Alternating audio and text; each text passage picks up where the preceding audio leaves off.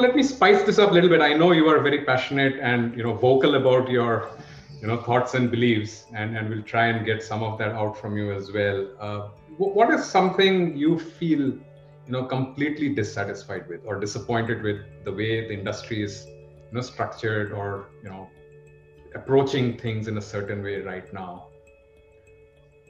Well, it's um, this misconception that customer success is the department that makes friends with uh, your customers and is not the department that is responsible for capturing this recurring revenue stream, for expanding this recurring revenue stream, for selling to the customer and turning a initial investment of sales and marketing that in many cases is a negative investment if you would stop right there into a long, long-term profit.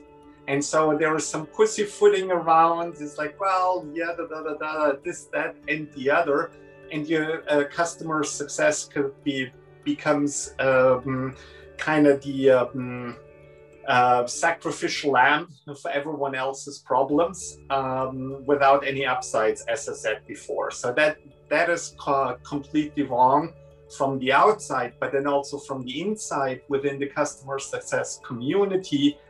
Many of the declared leaders in customer success do not own, not even internally, um, financial performance metrics. They couldn't tell you how profitable they are, how much they're tracking. They're tracking all sorts of other metrics, but not that.